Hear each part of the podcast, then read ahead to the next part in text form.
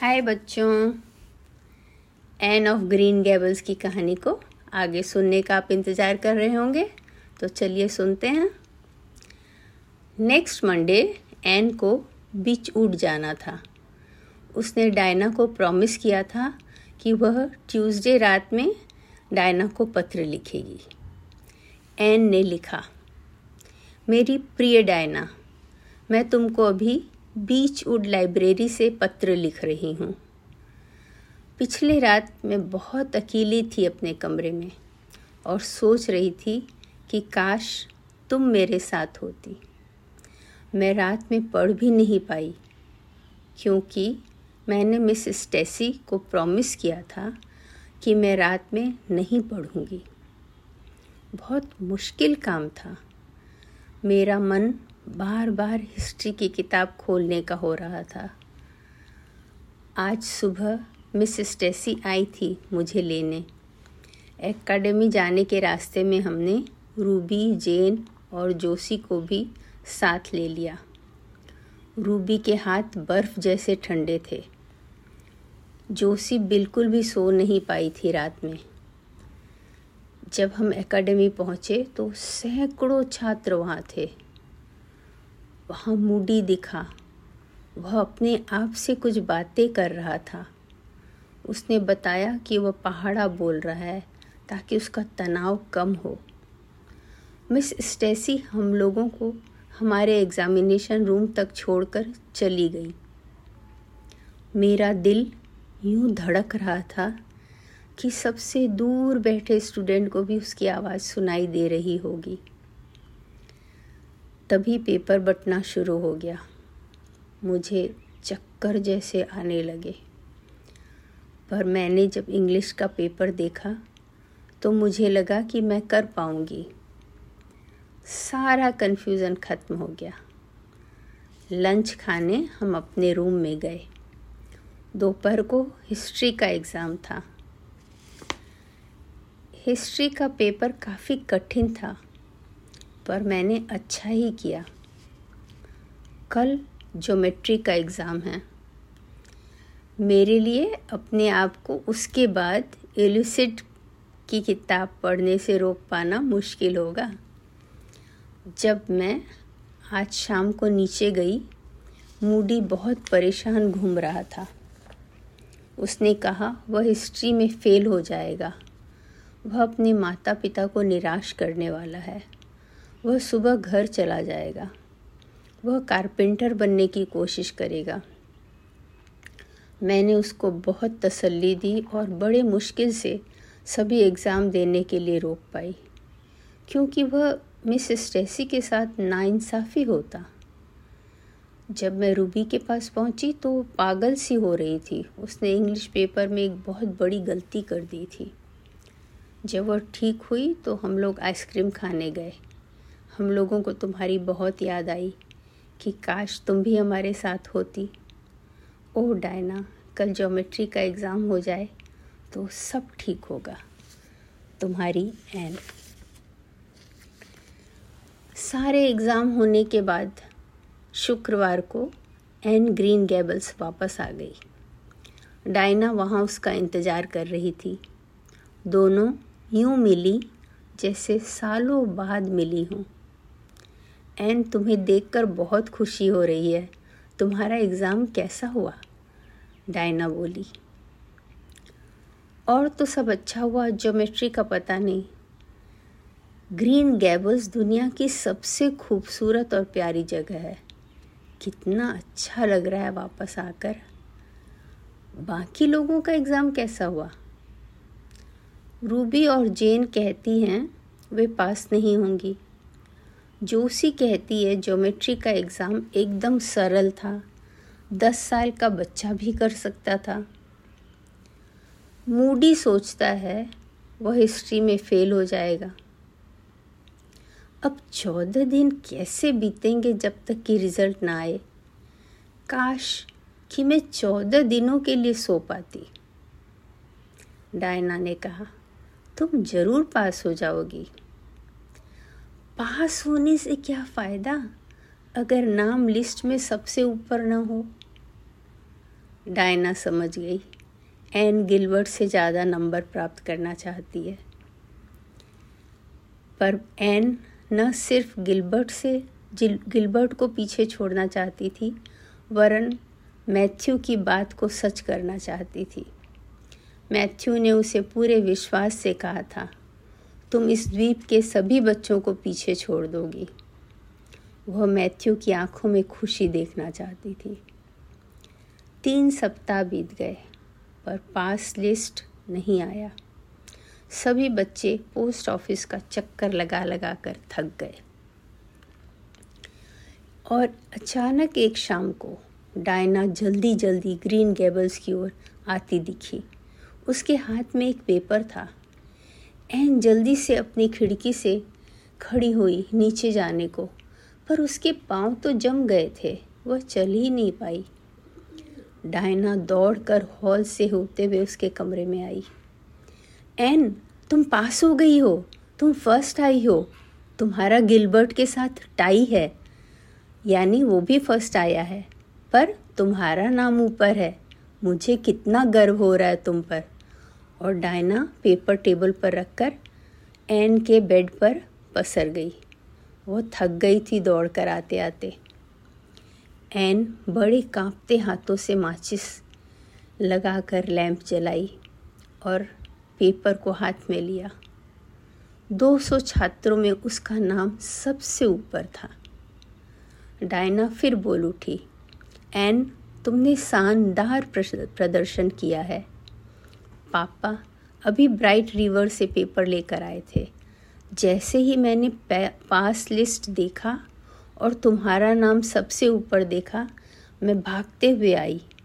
सभी पास हो गए। मिस स्टेसी के लिए कितने गर्व की बात होगी कि उनके सभी छात्र पास हो गए। तुमको कैसा लग रहा है, एन?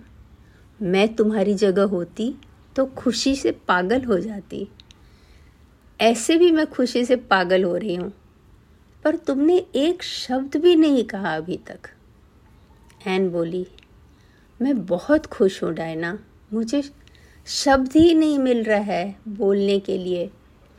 कभी नहीं सोचा था मैं टॉप करूँगी। सिर्फ़ एक बार सोचा था एक मिनट के लिए। डायना मुझे दो मिनट का समय दो। मैं जल्दी से खेत में जाकर मैथ्यू को बता दूँ, फिर हम दोनों सभी को रिज़ल्ट बताने चलेंगे। मैथ्यू बिचाली जमा कर रहा था। एन ने कहा, मैथ्यू, मैं पास हो गई। मैं फ़र्स्ट आई हूँ। और एक छात्र भी फ़र्स्ट है। मैं घमंड नहीं महसूस कर रही हूँ। मैं बहुत कृतज्ञ हूँ। मैथ्यू ने बहुत खुश होते हुए कहा, मैंने तुमसे पहले ही कहा था कि तुम आसानी से इस द्वीप के सभी बच्चों को पीछे छोड़ दोगी। मरीला भी वही मिसेस लिंड से बातें कर रही थी। बोल उठी, एन, तुमने बहुत ही अच्छा प्रदर्शन किया है। वह अपने आवाज़ में अपने गर्व को प्रकट नहीं करना चाहती थी। मिसेस लिंड बोल उठी, तुम पर हम सबों को गर्व है, एन। एन ने उस रात सोने से पहले भगवान का बहुत धन्यवाद किया और भविष्य में उसे राह दिखाने की सच्चे दिल से प्रार्थना की। आने वाले तीन सप्ताह ग्रीन गैबल्स में सभी व्यस्त थे। एन क्वींस में पढ़ने जाने वाली थी तीन सप्ताह बाद। मैथ्यू ने एन के लिए बहुत सुंदर सुंदर कपड़े खरीद कर दिए थे। मरीला को कोई आपत्ति न थी। उसने भी एन के लिए एक सुंदर पार्टी ड्रेस बनवा कर दिया। एन ने कहा, मरीला, ये बहुत खूबसूरत है। आप मेरा इतना ध्यान रखती हो कि मेरे लिए यहाँ से जाना मुश्किल होता जा रहा है। एन ने वह ड्रेस पहनकर मैथ्यू और मरीला को मेडन्स वो सुनाया। एन को इस तरह गाते हुए देखकर मरीला को वह दिन याद आ गया, जब वह पहली बार मैथ्यू के साथ आई थी। वह छोटी सी बच्ची कितनी डरी हुई थी। मरीला की आँखों में पानी आ गया। एन ने कहा मेरे उदास गीत को सुनकर आपने रो दिया? मरीला ने कहा, नहीं, मुझे याद आ गया कि तुम कितनी छोटी बच्ची आई थी। मेरा मन हो रहा है कि तुम अभी भी बच्ची रहती। अब तुम कितनी बड़ी हो गई हो, लंबी और स्टाइलिश। ऐसा लगता है तुम एवनली की हो ही नहीं। एन मरीला की गोद में बैठ गई। उसके चेहरे को अपने हाथों में ले लिया और मरीला की आँखों में देखते हुए गंभीरता से बोली, मैं जरा भी नहीं बदली हूँ मरीला। मैं तो तराशी हुई मूर्ति की तरह उभर आई हूँ, पर अंदर से वैसी ही हूँ। इससे कोई फ़र्क नहीं पड़ता कि मैं कहाँ जाऊँगी या बाहर से मुझमें कितना भी बदलाव आ गया हो। मैं तुम्हारे और मैथ्यू के लिए हमेशा छोटी एन ही रहूँगी, जो कि तुम्हें, मैथ्यू को और ग्रीन गैबल्स को हर दिन और ज़्यादा प्यार करेगी। एन ने अपना चेहरा मरीला के गाल से सटा दिया और मैथ्यू के कंधे पर एक हाथ रख दी। मरीला कुछ बोल नहीं पाई, पर उसने अपने दोनों हाथों को एन के गले में गलबाहें डाल दी। वह एन से जुदा नहीं होना चाहती थी। मैथ्यू वहाँ से उठकर चला गया। मैथ्यू की आँखें भी नम हो गई थी। वह अपने आप ही गर्व से कहने लगा बीच बीच में मेरा दखल देना अच्छा ही रहा। वह जरा भी बिगड़ी नहीं है।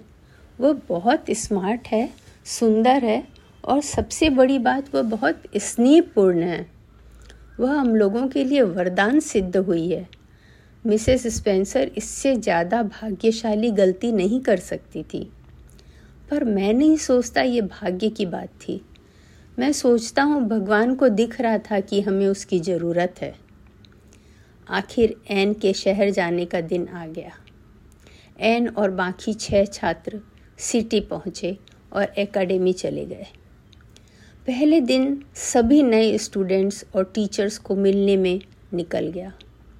एन को पता चला कि वह और गिलबर्ट दो साल का टीचर ट्रेनिंग कोर्स एक ही साल में तैयार करने की तैयारी करेंगे, ऐसा मिस स्टेसी ने बताया। यानी बहुत ज़्यादा मेहनत करना पड़ेगा। एन को जहाँ रहने का स्थान मिला था, उसका बेडरूम ग्रीन गेबल्स के रूम से बहुत फीका था। उससे मैथ्यू, मरीला और डायना की याद आ रही थी। वह रोने लगी। थोड़ी देर में जोशी आई। उसे पता था मरीला ने बहुत सारा केक बनाकर एन को दिया होगा। वह खाने के लिए आई थी। किंतु जोशी हमेशा बहुत कड़वी बातें करती थी। उसे दूसरों को नीचे दिखाना बेहद पसंद था और दूसरों को चोट पहुंचाना भी उसे अच्छा लगता था। उसका लालन पालन ठीक से नहीं हुआ था। वो एन को रोते देखकर बोली, तुम होम सिक हो रही हो शायद। मैं तो कभी भी एवनली को याद करके नहीं रोऊँगी। यहाँ आने से मुझे लगता है कि इतने साल में एवनली में रही कैसे?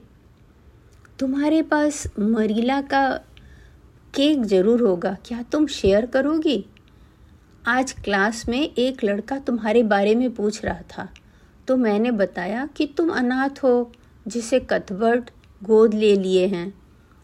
एन को लगा जोशी नहीं आती तो अच्छा था। वह हमेशा उसके अनाथ होने की ही बात करती है। तब तक जेन और रूबी भी आ गए। उन्हें भी केक खाना था।